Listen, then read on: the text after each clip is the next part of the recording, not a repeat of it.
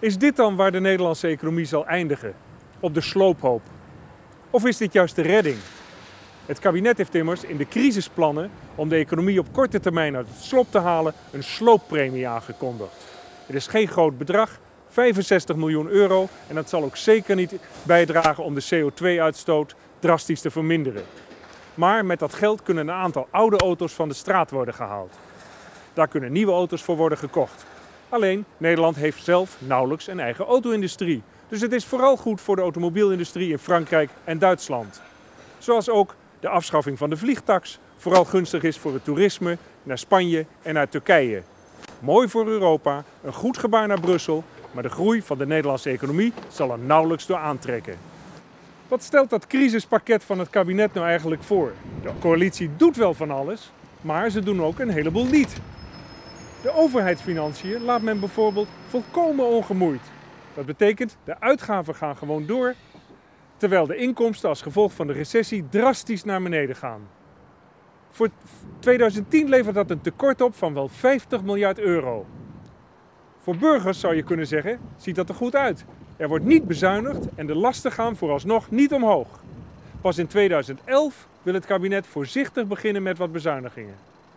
Maar de rekening zal natuurlijk wel een keer moeten worden betaald. En dat betekent dat een volgend kabinet en dat toekomstige generaties de rekening van deze crisis moeten gaan betalen.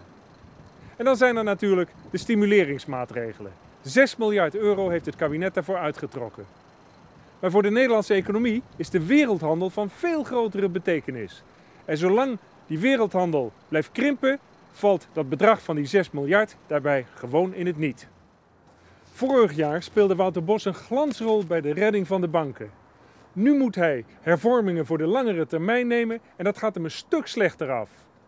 Bos heeft zijn hoogste ambtenaar op het ministerie van Financiën opdracht gegeven om eens een lijst te maken van structurele maatregelen die het kabinet zou kunnen nemen om in de toekomst te gaan bezuinigen.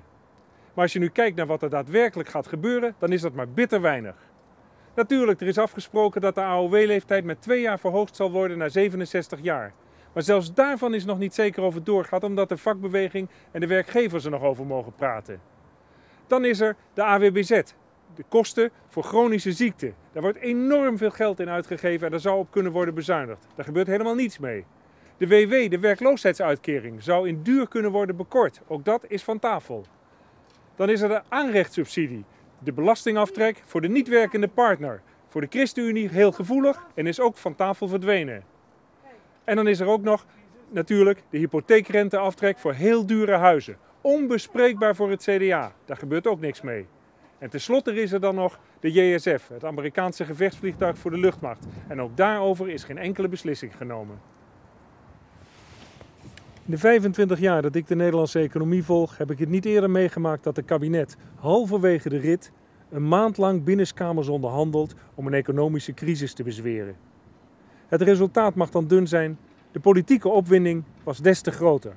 Want de Tweede Kamer en dan vooral de oppositie voelt zich natuurlijk volkomen buitenspel gezet nu de coalitiepartijen de boel helemaal hebben dichtgetimmerd. Voor de coalitie is dit vooral een politiek noodverband om de boel bij elkaar te houden. Want men wil niet eindigen in een omgeving zoals deze.